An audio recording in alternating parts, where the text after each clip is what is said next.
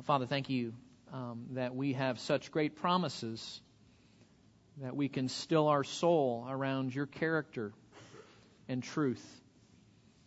That uh, Jesus holds us fast and has demonstrated his power and ability by going to the cross and rising from the dead. And Lord, uh, we confess that we need we need those promises alive. We need those meditations that we just sung about. We need those in our minds and hearts every day.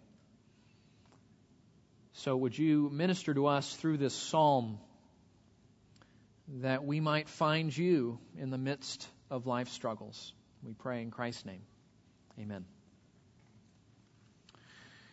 Well, about uh, three miles from my childhood home in Southern California, is a school called Chapman University. And maybe you've heard of it, uh, maybe you haven't. It was a little school when I was growing up. Now it's something of a, a prestigious school. Uh, every year, they do a survey that's kind of odd. They survey Americans to discover what are their top 10 fears. They haven't done this year's yet, but let me read to you their top 10 fears that Americans face, at least as of 2022. I'll go from the 10th all the way up to the 1st, okay? Well, so we'll do it backward here. The 10th most feared reality that Americans report biological warfare.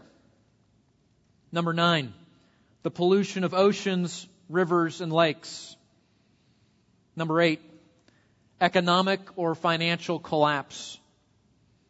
Number seven, not having enough money for the future. Number six, pollution of drinking water. Number five, the U.S. becoming involved in another world war. Number four, people I love dying.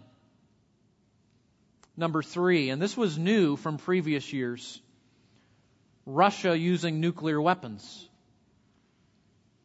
Number two, people I love becoming seriously ill.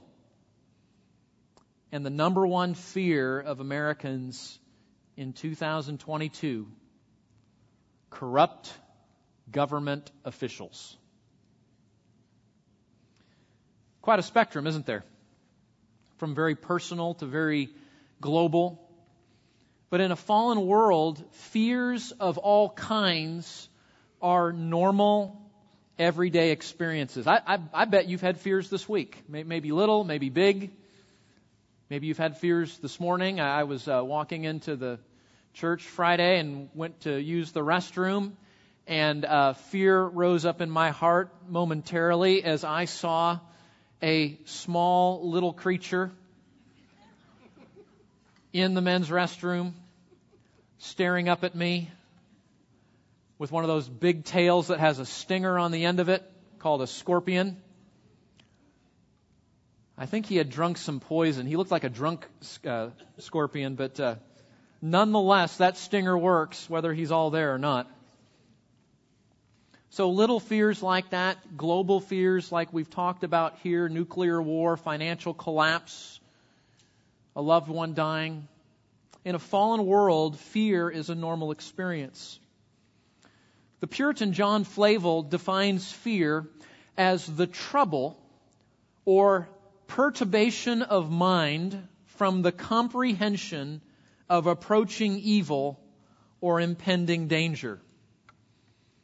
Now, we don't talk like that anymore. Maybe we should.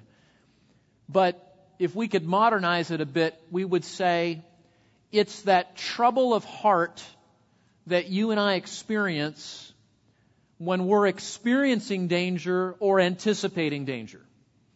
It's that, it's that displeasure, that trouble, that, that rising up in the heart that happens when we comprehend approaching evil or impending danger.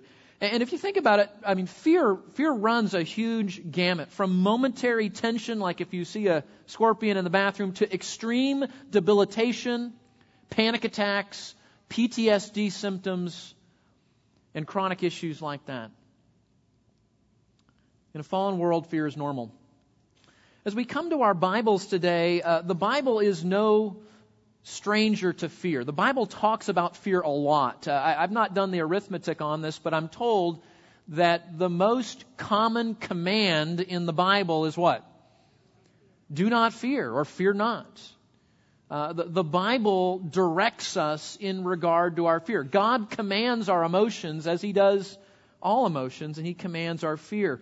If we open up our Bibles and, and, we try to get a bird's eye view of understanding fear, if it's common and the Bible talks about it, uh, the Bible reveals to us that, that there are basically three types of fear.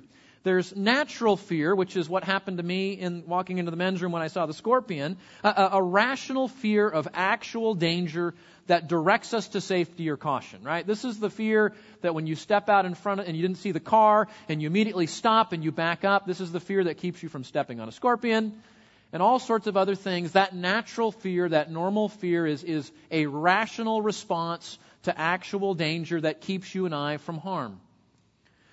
But as so often the case, something that, that God, builds God builds into us as a good thing can very quickly morph into a sinful thing. And, and most often the Bible talks about sinful fear, which is where that, uh, uh that natural fear sometimes becomes an occasion for distrusting God or irrational thinking or avoiding clear biblical instructions. And, and as I mentioned, that, that fear, that, that sinful fear can get to a point that it's it's a chronic life issue. It's completely debilitating. It takes over your life.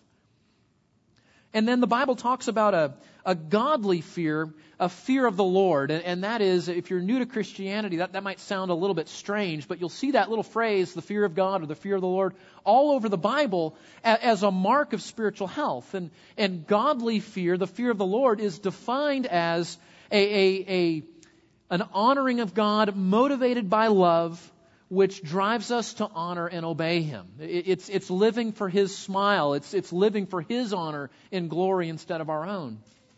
So, three types of fear natural fear, sinful fear, and godly fear. But, but the struggle most often happens when our fear becomes sinful and it begins to take over. And maybe even as I'm talking about scorpions and loved ones and nuclear war and all that, maybe something right now is coming to mind where you say, you know, I am dealing with fear. There are things in my life that I dread and things that keep me up at night. And, you understand the difference, right? You know, fear is, is that dread, that trouble of heart. When you continually dwell on your fear, when, when, when your fear is continually being a, a source of focus, we call that anxiety or worry. Anxiety and worry is a preoccupation with particular fear. And that's the difference between fear and anxiety. But both of these things are troubling, and I, I, I bet if we went around the room, we would all say, Yeah, Pastor Keith, we all deal with this at one level or another. Well, as we come to Psalm 56, as you heard it read a moment ago, we recognize that this is one of those Psalms that's all about the experience of fear. Uh, and actually, we, we, get a little bit of help um, if we look at the, uh, the historic superscript there you see right at the beginning of Psalm 56, it says there, a miktam of David when the Philistines seized him at Gath. So apparently this psalm was written by David, and the occasion is when he went to Gath. He was fleeing from Saul. Now, now what famous person in the Bible was from Gath? Do you remember? Goliath. And this is shortly after David kills Goliath. This, this happens, uh, if you want the, the reference, your Bible might have it in a footnote there. The, the historic events behind this psalm happen in 1 Samuel 21, verses 10 to 12, and, and on through the end of the chapter there. We, we won't turn there right now, but suffice it to say, what's happening is David is fleeing Saul. Remember, uh, God told Saul, You have lost the kingdom, and that kingdom has been given to David. David has just killed Goliath and, and, and, the song of the town, right, right? The community is all singing this song about, you know, Saul has, has killed thousands, but David what? His tens of thousands, right? So, so the people's admiration and confidence is moving from Saul to David. Saul didn't like that, and as you know, he spends most of the book of 1 Samuel uh, uh, chasing David and, and trying to kill him. So that, that, that's what our psalm is focused on here. David picks up his pen in the midst of fleeing from Saul as he goes to Gath. This is the, the story where he pretends to be crazy, he pretends to be mad as a means of escape. But in the midst of that moment of, of fleeing for his life, of dealing with fear, he writes this song. And uh, I, I, this, this song has been special to me for a long time. In fact, I was uh, Pastor Terry asked me if I would fill in today, and I said, "Yeah, that'd be great." And I was just kind of looking through some ideas, and I was really surprised that I don't think I've taught on this psalm before because I, I love it, I quote it, I've memorized most of it, and I have found this psalm to be so helpful in the ordinary battles of fear. So, so whether your fear is ordinary, mundane, occasional, or whether you are experiencing one of those attacks of chronic and heavy fear, I think that we will find great comfort and direction in this psalm today. And I hope to, to show you as we look at this psalm together nine pursuits to find God in your fear. Nine pursuits to find God in your fear. Um, that's a lot to cover. We'll have to keep moving. But I was telling Curtis this morning as we were talking about this, uh, there is so much good stuff here, guys. There is so much here. And even David in the poetry, in the, in the musical part of this, he does things that are so instructive and so insightful that I hope we can walk away saying, the next time fear arises, I've got a roadmap. I, have got a, a, direction to follow. I, I've got steps to pursue so that I can meet God in the midst of fear. Did you, did you know that? Our fear is nothing more than an occasion to draw near to God and to find Him. Like all the troubles in life, as God redeems them for His glory, every trouble is an occasion to draw near to God. And that's what this psalm illustrates for us, okay? So let's look at the, the first of nine pursuits uh, how do we find God in our fear? Here's the first one turn to God for needed grace. Turn to God for needed grace. Verse 1 Be gracious to me, O God, for man has trampled upon me. Fighting all day long, he oppresses me. My foes have trampled upon me all day long, for they are many who fight proudly against me. Isn't this what fear sounds like? when you're wrestling with fear, when you're wrestling with anxiety, when you're up at night trying to sleep, this is what your soul sounds like. Details. Man has trampled upon me. Fighting all day long, he oppresses me. My foes have trampled upon me. Many are, are out there. We, we, talk about the danger, don't we? we? We talk about the particulars of what's troubling us. And that's what David is doing here. And you'll notice he, he's in some really, really difficult issues here, isn't he? Saul is literally trying to kill him and he's bringing men to pursue David. David's all by himself. There's 300 guys that are going to meet him, we know later on. But as he's fleeing, he's fleeing alone. He says, Two times they've trampled upon me. Two times they're fighting all the day. And notice the repetition of that phrase, all day. As David puts this together in the poetry, he's saying, This is a chronic assault. This is a day and night ordeal. And, and as you know, fear is like that. Fear does not let up easily, does it? And yet we see something so simple in this psalm that we're prone to overlook it. Whatever that source of danger is, is provoking fear in David's life. What does he say? When, when fear or any distressing emotion for that matter arises, often the most important question to ask is this Where do I turn? In fact, just think about that for a minute. When, when distressing emotion hits, what is the autopilot of my soul running toward? And again, guys, it's so simple. It's a Sunday school answer, but it is so important. David says what? Be gracious to me, O God. He turns to God for help. He doesn't turn to Google. He doesn't turn to a friend. He, he doesn't just muse in his heart, he immediately turns to God for help. And that's the key to see, guys, where we turn, not after the fear has been going on for hours and days and weeks, but where we turn in the moment it first arises is critical. Everything this psalm is going to say downstream is not very helpful if we don't first turn to God for help first, to turn to Him and ask for His grace, as He says here. Be gracious to me, O God. Okay, so where do you turn? Where, where do I turn? In fear, we want to turn to God first. In any distressing emotion, we want to train the cruise control of our hearts to turn to God first, to turn to Him for help, to ask for needed grace. Now, now what's interesting, I want to show you this. If we can just back up for a second before we move on to the next point. This psalm is going to illustrate two conversations. And this is part of the genius of the psalm. This is part of the takeaway of what I want you to walk away with today, okay? What David's going to demonstrate is that when we're dealing with fear, we have to be having two conversations that are going to lead us to a better place in our fear. And we, we've seen the first conversation. Who's the first person he talks to according to verses 1 and 2? Talk to me here. Who is it? God, right? So the first conversation, the most important conversation, is in his fear, in this emotion, in this difficulty. He's going to start a conversation with God. That's conversation number one. Now, now watch this.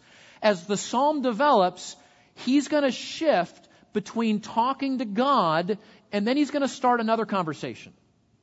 Not to his wife, not to his best friend, not to some online social media pal, He's not texting a friend. He's going to start a second conversation with himself. The two most important conversations that you need to have when you're dealing with fear is a conversation with God and a conversation with yourself. Follow me on this, okay?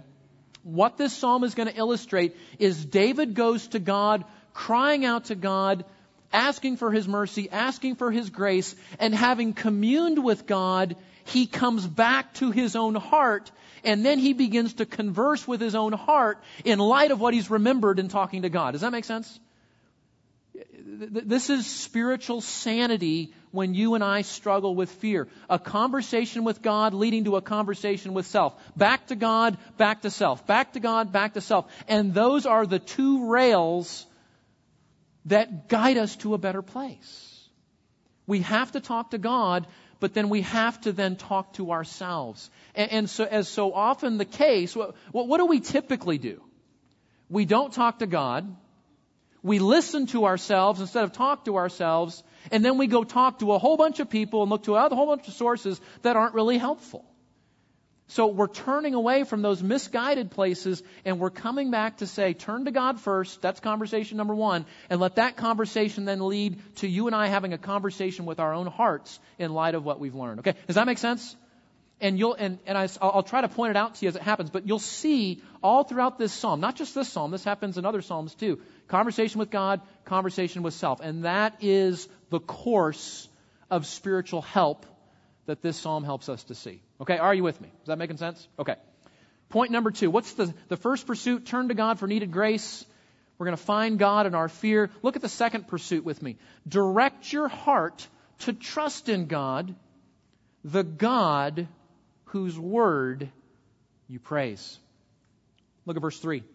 When I am afraid, I will put my trust in you, in God whose word I praise. In God I have put my trust. I shall not be afraid. What can mere man do to me?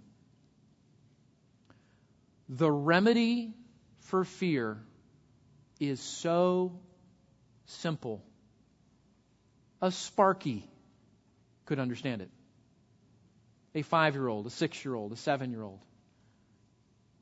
Take this home to your small child and say, When I'm afraid, I'll put my trust in you. What does that mean? And your son or daughter, young as they are, will understand that. When I am afraid, what do I do? I've turned to God for help. When I am afraid, I put my trust in you. When I am afraid, I will put my trust in you. Why is that so important? Why is that so profound, as simple as it is? See, trust, trust says this I will rely on God for the danger or threat that is fueling my fear. That's what trust says. I will rely on God to deal with this threat, to deal with this danger that is fueling my fear. See, fear reminds us, and this is, this is why we deal with it, and this is why we don't deal with it so well. Fear reminds us that we cannot control our life. Fear is an ordinary reminder that we are not in control. And strive as we may, as much as we, we, we try to manufacture control, we plan control, we come up with ways of achieving control, that emotion, guys, that emotion God allows, I am convinced, virtually every day to remind us we are not in control near as much as we think we are. And that's why, that's why fear is so disturbing. Fear reminds us I can't ensure my own security. I can't ensure my own safety. I can't ensure my own well being. Or maybe it's not my well being. Maybe it's my child's well being. Maybe it's my mom's well being. Someone you love. You can't control your financial security. You can't control your health. You can't control your kids. You can't control anything. And that's why fear is so crazy. That's why it's so disturbing. Because none of us likes that feeling. None of us likes that feeling of feeling completely out of control. And yet fear as ordinary is, is a whisper in our ear that says, You and I are not in control. So, what's the remedy? You trust the one who is in control. You put your faith and trust in the God who does all things well, who accomplishes all things after the counsel of that will, who's good and right and wise and kind. We, we, we sang about it. Jesus, strong, but kind as well. So when we are afraid, what do we do? We put our trust in Him, the God whose word we praise. Listen to John Flavel again. Unbelief leaves our dearest interests and concerns in our own hands. It commits nothing to God. Consequently, it fills the heart with distracting fears when imminent danger threatens us. See, guys, fear is a daily reminder that we are gripping the steering wheel of control when we need to be giving that control over to the Lord by trusting Him. By trusting Him. Now, I want to show you something. You can't see this in your English Bible, but you kind of hear it. It sounds repetitive, right? Look back at the text. When I am afraid, I will put my trust in you. In God, whose word I praise, uh, in God I put my trust. I shall not be afraid. What can mere man do to me? You say that's, that sounds repetitious. That's because it's poetry. It's a song. And songs do that, right? Songs repeat things. And sometimes songs arrange things in a way that artistic and poetic. This is what the, the passage looks like if you were to look at this in a Hebrew Bible. When I am afraid, I will put my trust in you, and God whose word I praise, in God I put my trust, I shall not be afraid. Do you see how it makes kind of the arrow there? Uh, some of you Bible scholars out there know that's called a chiastic structure. It's a, it's a literary device that arranges the words in a way that puts a spotlight on something in particular. And you say, what, what's the spotlight? What, what's the thing being emphasized by this structure? It's the center element. It, it's where the arrow points, if you will, right? So what's the center element here? Really interesting. He says uh, the center element here is not the fact that I am trusting, but what? Who I'm trusting, right? It, it, it's not the act of faith that's being emphasized here.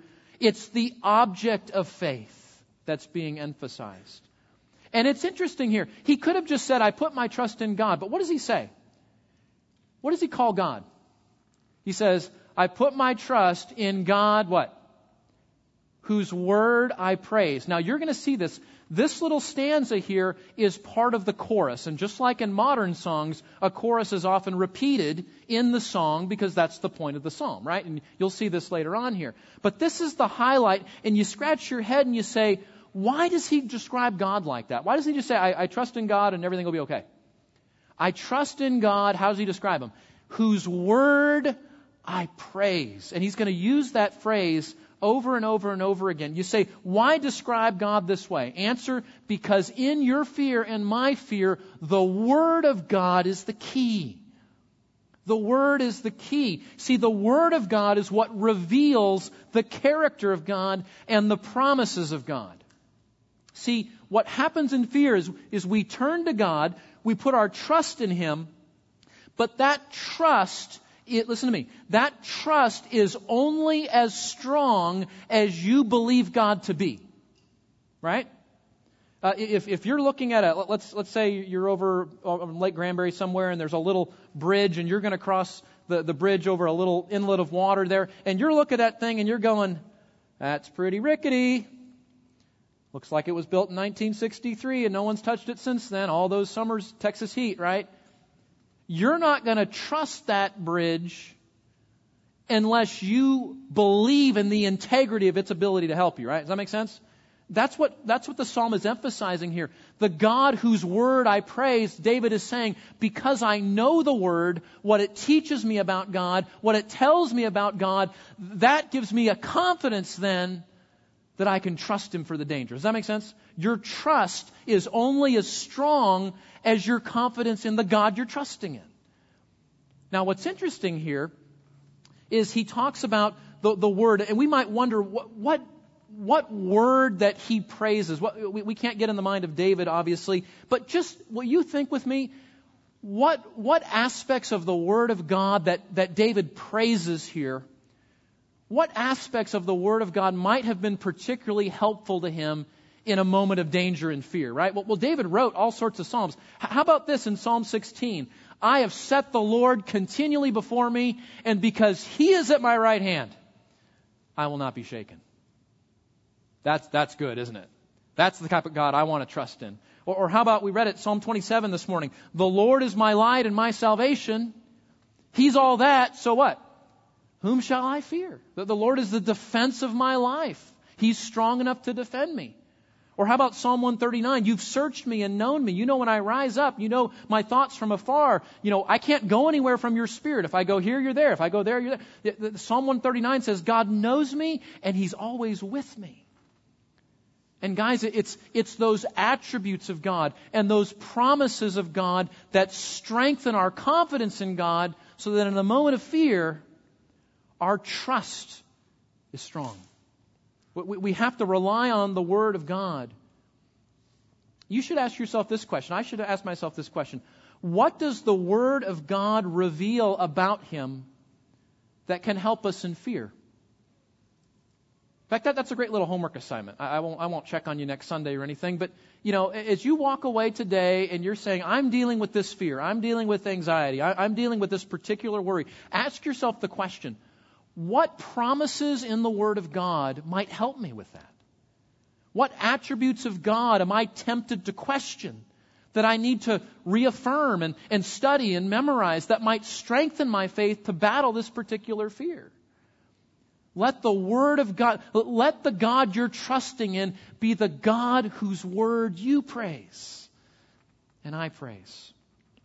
The Word shows me God and His promises, and those truths demonstrate that He is worthy of my trust, which is going to allow me to not be afraid or fear what might happen. And then here's our chorus. Look at verse 4. In God, whose Word I praise, in God I have put my trust, I shall not be afraid. What can mere man do to me. And you'll see that that chorus is repeated. Just look down the psalm in verses 10 and 11, and you'll see the chorus repeated with a little bit of variation. In God, whose word I praise, and the Lord, whose word I praise, in God I put my trust. I shall not be afraid. What can mere man, or what can man do to me? So that, that's the chorus. As you meditate on this psalm, that's where we want to put the emphasis here, right?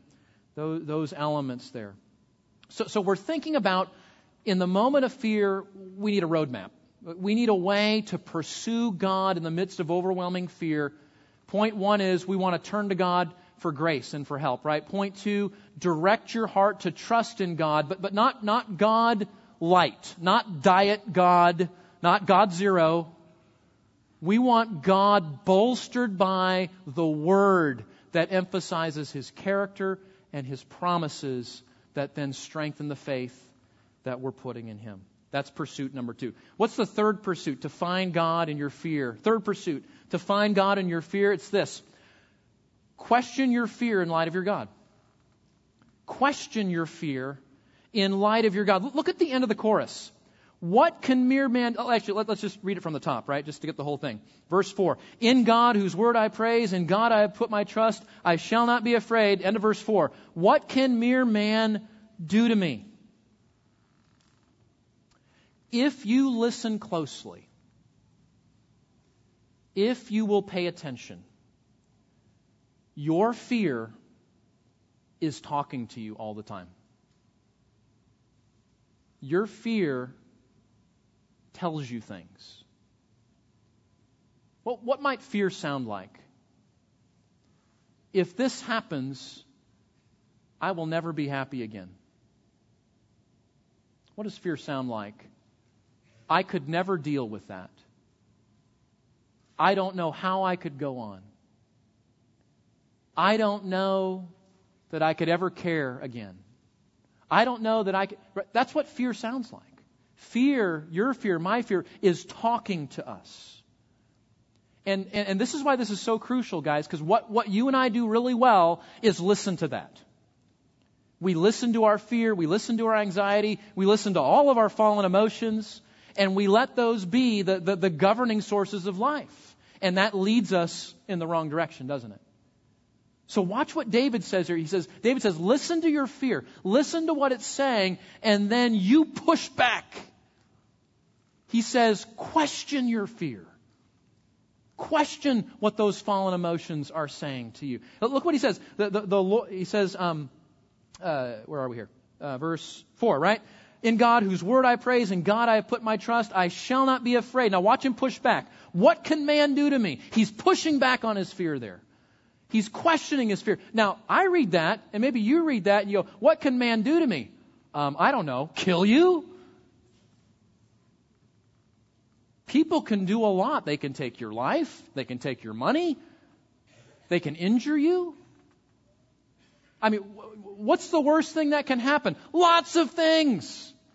So David is not here pushing back saying, bad things are never going to happen. What he's saying, listen, what he's saying is the hopelessness of the lies of my fear need to be pushed back against in light of what I know about my God. Take what you know about the character of God and the promises of God and push back. Question your own heart in light of those fallen fears.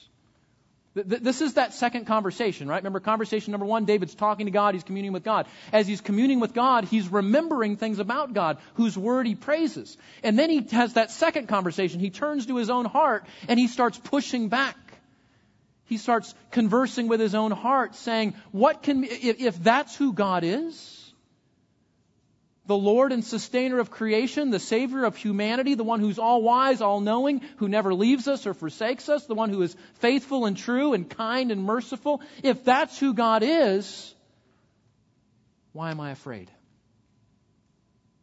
Why would I listen to my fallen emotions when that's who my God is? Do you see? God, one of the evidences of a maturing Christianity is when you and I regularly are pushing back, questioning, interrogating our fallen feelings and thoughts and emotions. Um, a surefire path to destruction and foolishness is letting those fallen things guide and direct us. David is here demonstrating we push back against that. We preach to ourselves. We remind ourselves of truths. We question those fears in light of what the Word said. Can I ask you a question? Is your fear feeding lies that you're embracing? Are there lies that you're embracing that need to be countered by the Word of God? I think it's so, isn't that so helpful? It's so insightful. It's like, why can't I do that? We need to get good at doing that. Question your fear in light of God. We got to keep going here. Verbalize your struggles to God. Verbalize your struggles and desires to God. Look at verse 5. All day long, David continues, they distort my words. All their thoughts are against me for evil. They attack, they lurk, they watch my steps as they, waited, as they have waited to take my life. Because of wickedness, cast them forth. In anger, put down the peoples, O God. Now, this is interesting. You see, he's talked to God, then he's talking to himself. Now, who's he talking to again? Now he's talking to God again, isn't he? So, so, he's just he's interweaving those two conversations here. We need two conversations, guys. We need to talk to God. We need to talk to ourselves. In this stanza, David is presenting his fears, his concerns, his struggles, and his desires to God. Again, we see him conversing with God, engaging him in prayerful pleas. Why is this important? I don't know if this is your experience or not, but I have found both in my own heart and with people that I have the privilege of talking with at times, fear can be incredibly isolating. You ever feel like that? That, that fear that you're experiencing, one of those lies that fear whispers in your ear is no one understands. No one gets this. No one knows how you feel. And fear is one of those emotions that pushes you inside to isolation, maybe even withdrawing from other people. The temptation to fear is to bottle it all inside. And can I plead with you that that is a spiritually destructive practice? You try to keep that all in here, you will implode in your soul. But that's what fear is going to tempt you to do. Mark it. Fear will tempt you to keep it all in here, and it'll tell you all sorts of lies of why you don't want to go talk to people, why your Christian community can't help you, God can't help you, the word's too simplistic, and you got to push back against that.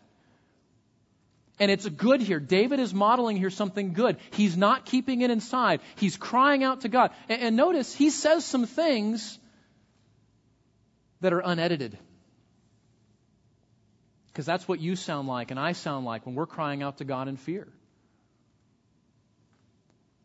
It's instructive that God seems, um, it's interesting here too, even recognizing that, that the, the, the, poetry here, the example of how God puts this in our psalm, uh, that the, the poetry itself is instructive.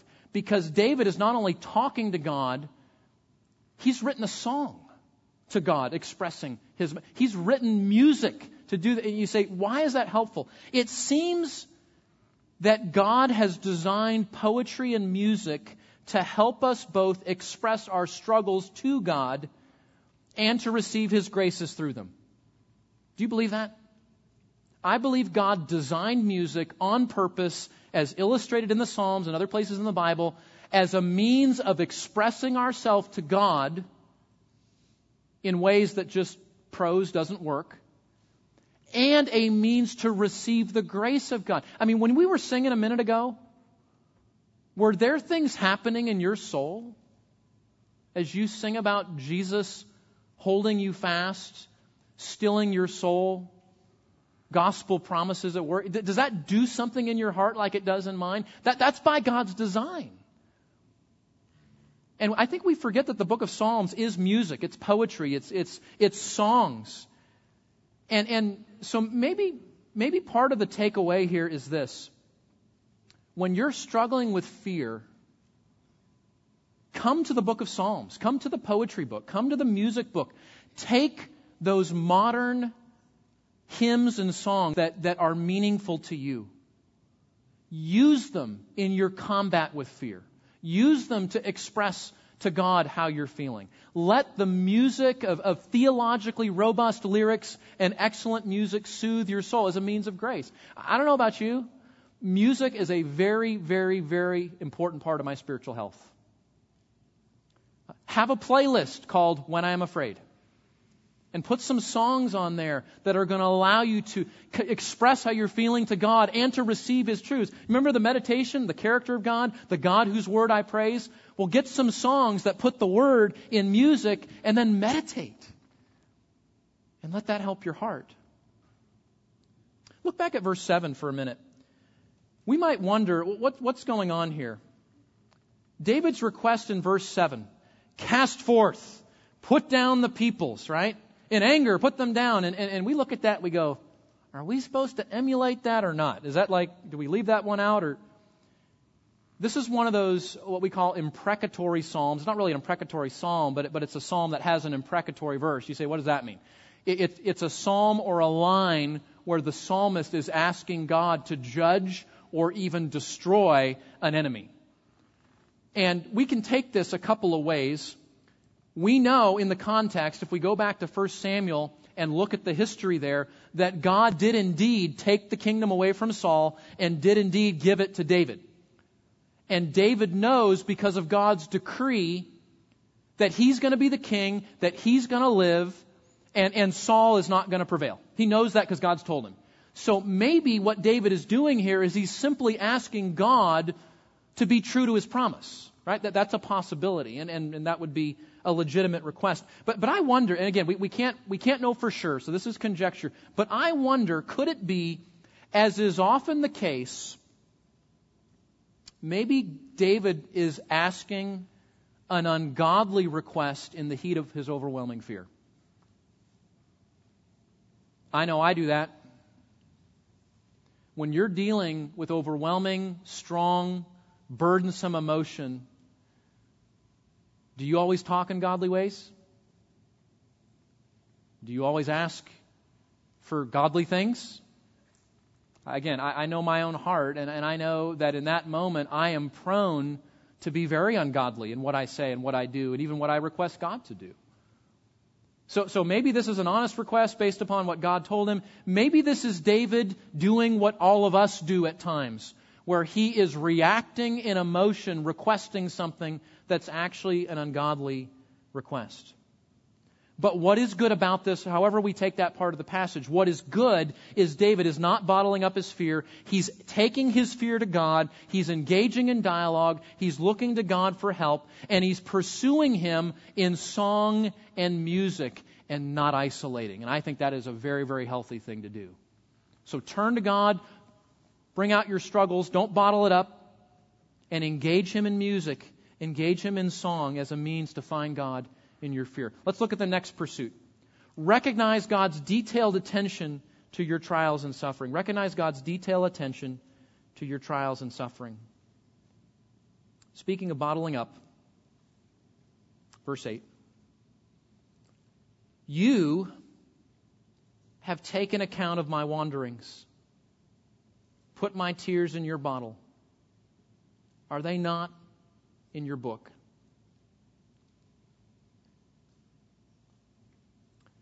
I don't know too many places in the Bible where God pulls back the curtain a bit and says,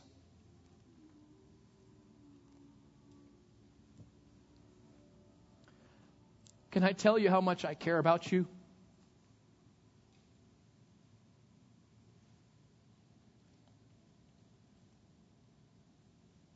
What's the value of one tear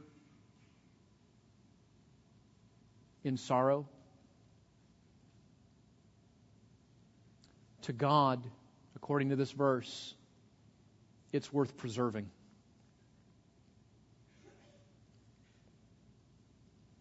Do you do what I do? That when fear and anxiety hit us,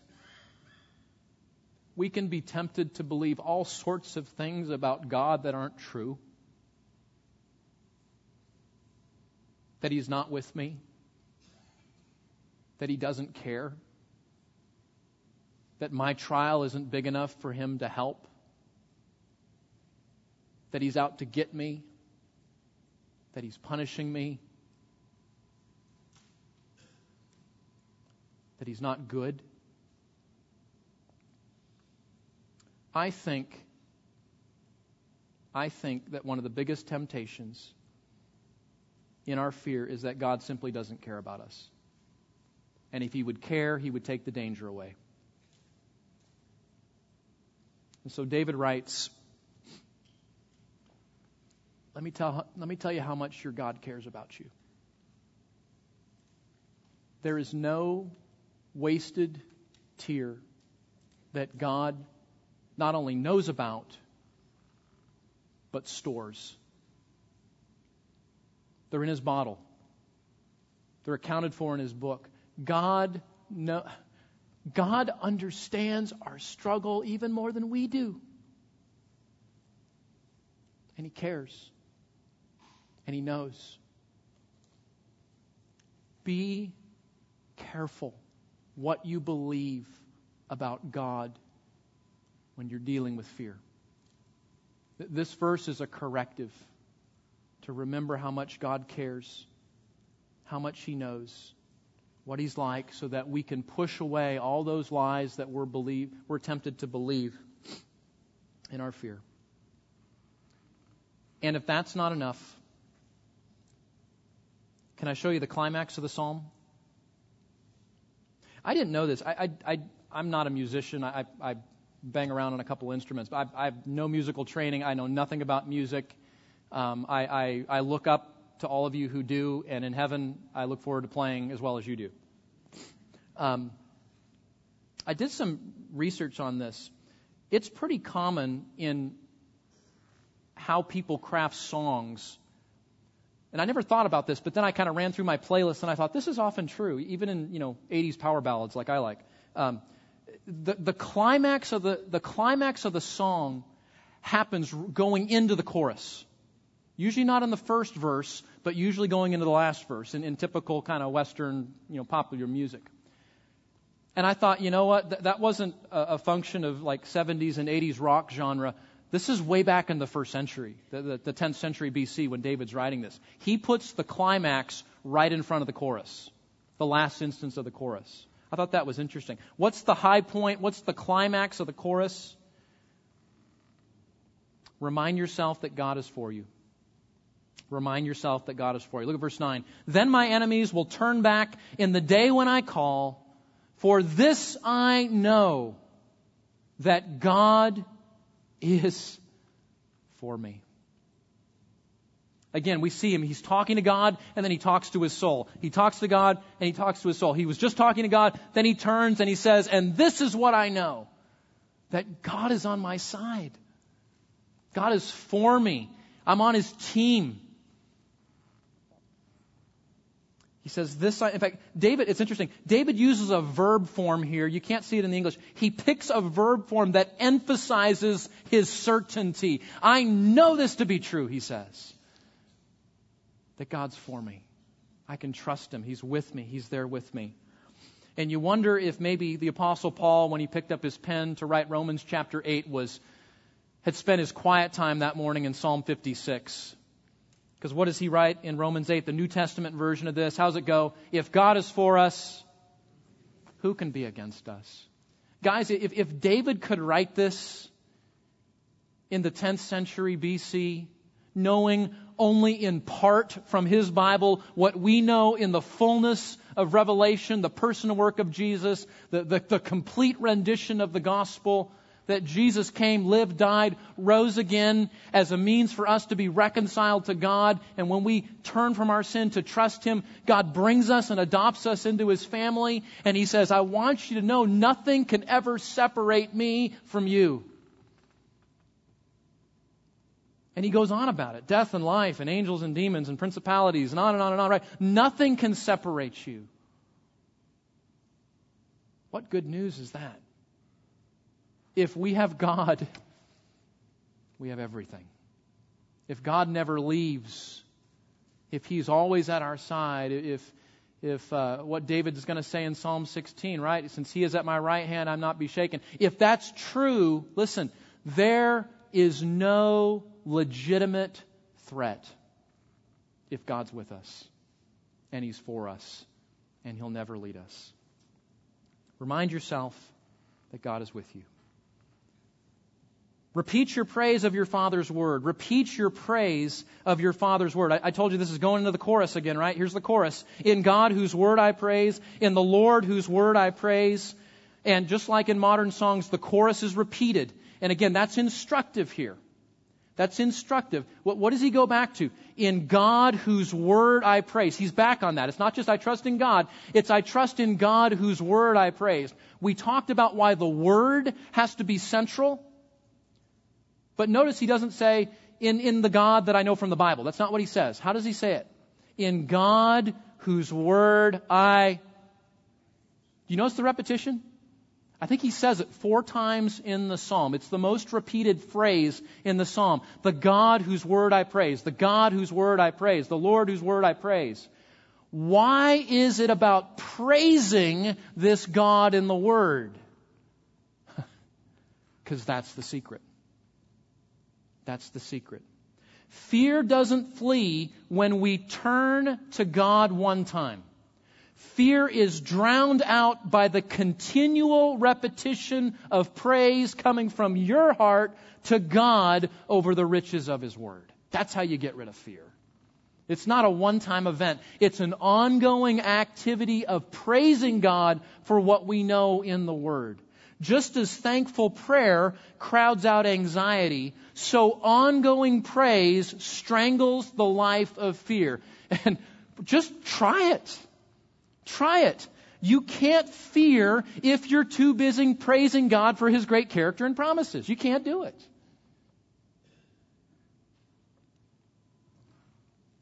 Fear is eradicated by continual praise of the God of Scripture. That's how we get rid of it. But did you notice what happened here? In God, whose word I praise, in, what's the next? He repeats it. You think it's just poetry. He's repeating it. There's a word change. What does it say? In the Lord. In Yahweh. This is one of the rare occasions when that personal name of God shows up in this section of our Psalms. And what's it doing? That, that word, you know this, that, that personal name of God, Yahweh, points way, way back to God's revelation of himself to Moses. I am that I am. This is the personal, covenant keeping, faithful God. So why, why in the middle of a song about fear would David remind us that God keeps his promises, that we can trust him, that we can rely on him, that he's personal. Because that's exactly what we need to know, isn't it? Renew your, uh, uh, repeat your praise of your Father's word. It's about praising God in His word. And if you're praising God, I guarantee you, you're not going to be fearing. Renew your trust and do not fear. Rechallenge your heart. This is the repetition of the chorus. Look at verse 11. In God I have put my trust. I shall not be afraid. What can man do to me? The chorus continues, right? God whose word I praise. In God I have put my trust. I shall not be afraid. What can man do to me? And again, why is the chorus repeated here? It's not just because it's a song, it's instructive.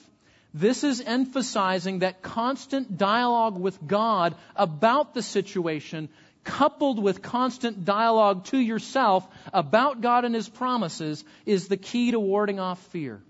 Notice again the repetition. You must engage the lies of your fear, the lies of your fears. You must be active.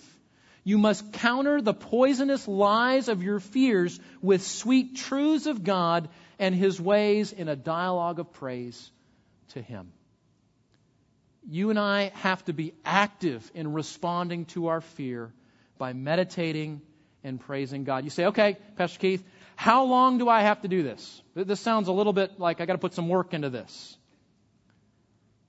You do this until your fear subsides. What, what does Paul tell the Philippians?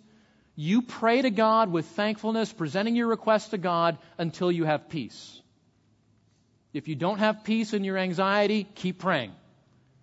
If you still experience fear in a moment, keep praising, keep meditating, keep pushing back against your lies until praise replaces your fear, until turbulence inside is replaced with a quiet heart of humble joy.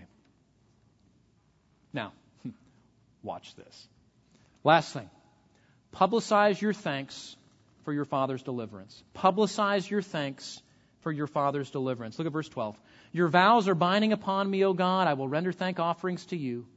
For you have delivered my soul from death, indeed my feet from stumbling, so that I may walk before God in the light of the living. Now, historically, we know, because we can go back and read the story, that God did choose to deliver David from Saul in this particular instance, right? We know that. And David writes the last couple of stanzas here, and he says, Thank you, God, that you delivered me. But what's interesting, what's amazing, follow me on this, David's thanksgiving and praise started long before he was delivered, didn't it? David didn't wait till God saved his life and then he went, okay, now I'll start praising. David's praise started at the origin of his fear. And he moved to a place of contentment and trust and joy and praise and thankfulness. And then God chose to deliver him. You say, what's the point? Whether God takes the danger behind your fear away or not, it is right to do what David does here. What does he do? He says, Let me tell you what a great God we have. He says, Your, your, your, uh, your um, where does it say there? He says, Your vows are binding upon me. I will render thank offerings to you. You say, What's that? That's a public sacrifice of thanksgiving to God. David is saying, I'm not going to keep quiet about this. God brought me to peace. He brought me to praise. He brought me out of my fear, and I don't want to be silent about it. I want to tell others about it.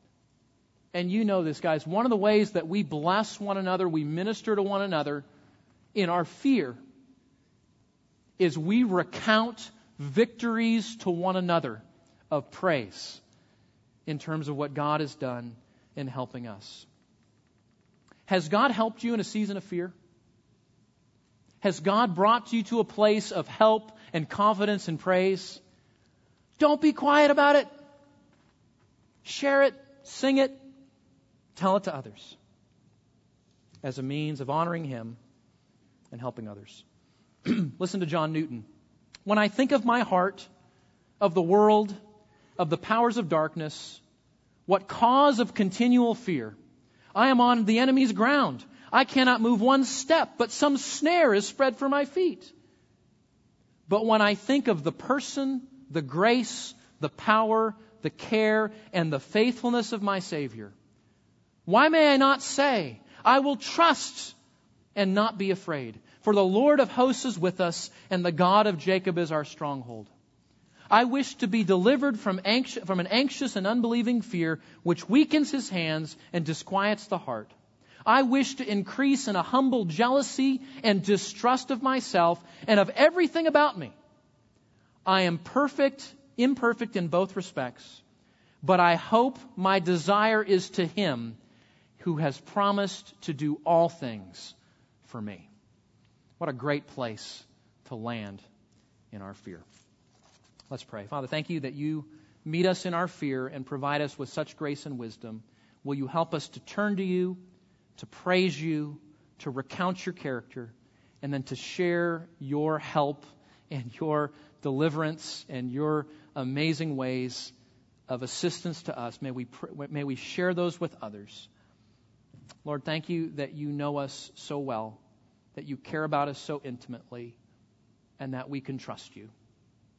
Lord, help us in whatever season of fear we find ourselves to draw near to you and trust you and praise you. In Christ's name, amen.